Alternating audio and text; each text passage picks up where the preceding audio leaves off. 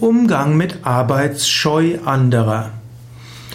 Vielleicht ist einer deiner Kollegen arbeitsscheu. Er tut nichts oder nur wenig, scheint jede Arbeit zu scheuen. Vielleicht ist er sogar ein Mitarbeiter von dir. Gut, ich bin jetzt kein Arbeitsrechtler und will dir jetzt nichts darüber erzählen, aber du kannst überlegen, ist der andere vielleicht doch motivierbar? Eigentlich haben alle Menschen das Bedürfnis, den Wunsch, etwas zu bewirken. Menschen wollen etwas tun. Menschen wollen für die Gemeinschaft, für die sie, in der sie leben, tätig sein. Egal ob im Haushalt oder bei der Arbeit oder auch in einem Verein.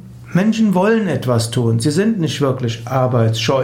Vielleicht sind sie enttäuscht, vielleicht fühlen sie sich falsch behandelt, vielleicht fühlen sie sich nicht gut gewürdigt, vielleicht sind, haben sie eine psychische Krise. In den meisten Fällen kann man Arbeitsscheu umwandeln in ein gewisses Engagement. In diesem Sinne, du kannst überlegen, wofür brennt der andere oder was ist ihm wichtig, was hat er schon bewirkt, was könnte er bewirken. In vielen Fällen hilft Anerkennung mehr als Bedrohung. Nicht in allen Fällen, aber in vielen Fällen. Geh nicht davon aus, dass ein Mensch von sich aus arbeitsscheu ist. Die Vorstellung, dass jemand arbeitsscheu ist, kann zur sich selbst erfüllenden Prophezeiung werden.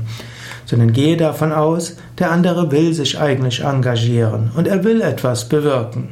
Nur irgendwo bisher habt das, was du oder andere getan haben, um ihn zu motivieren, um seine natürliche Fähigkeit, etwas zu tun, zu aktivieren, noch nichts bewirkt.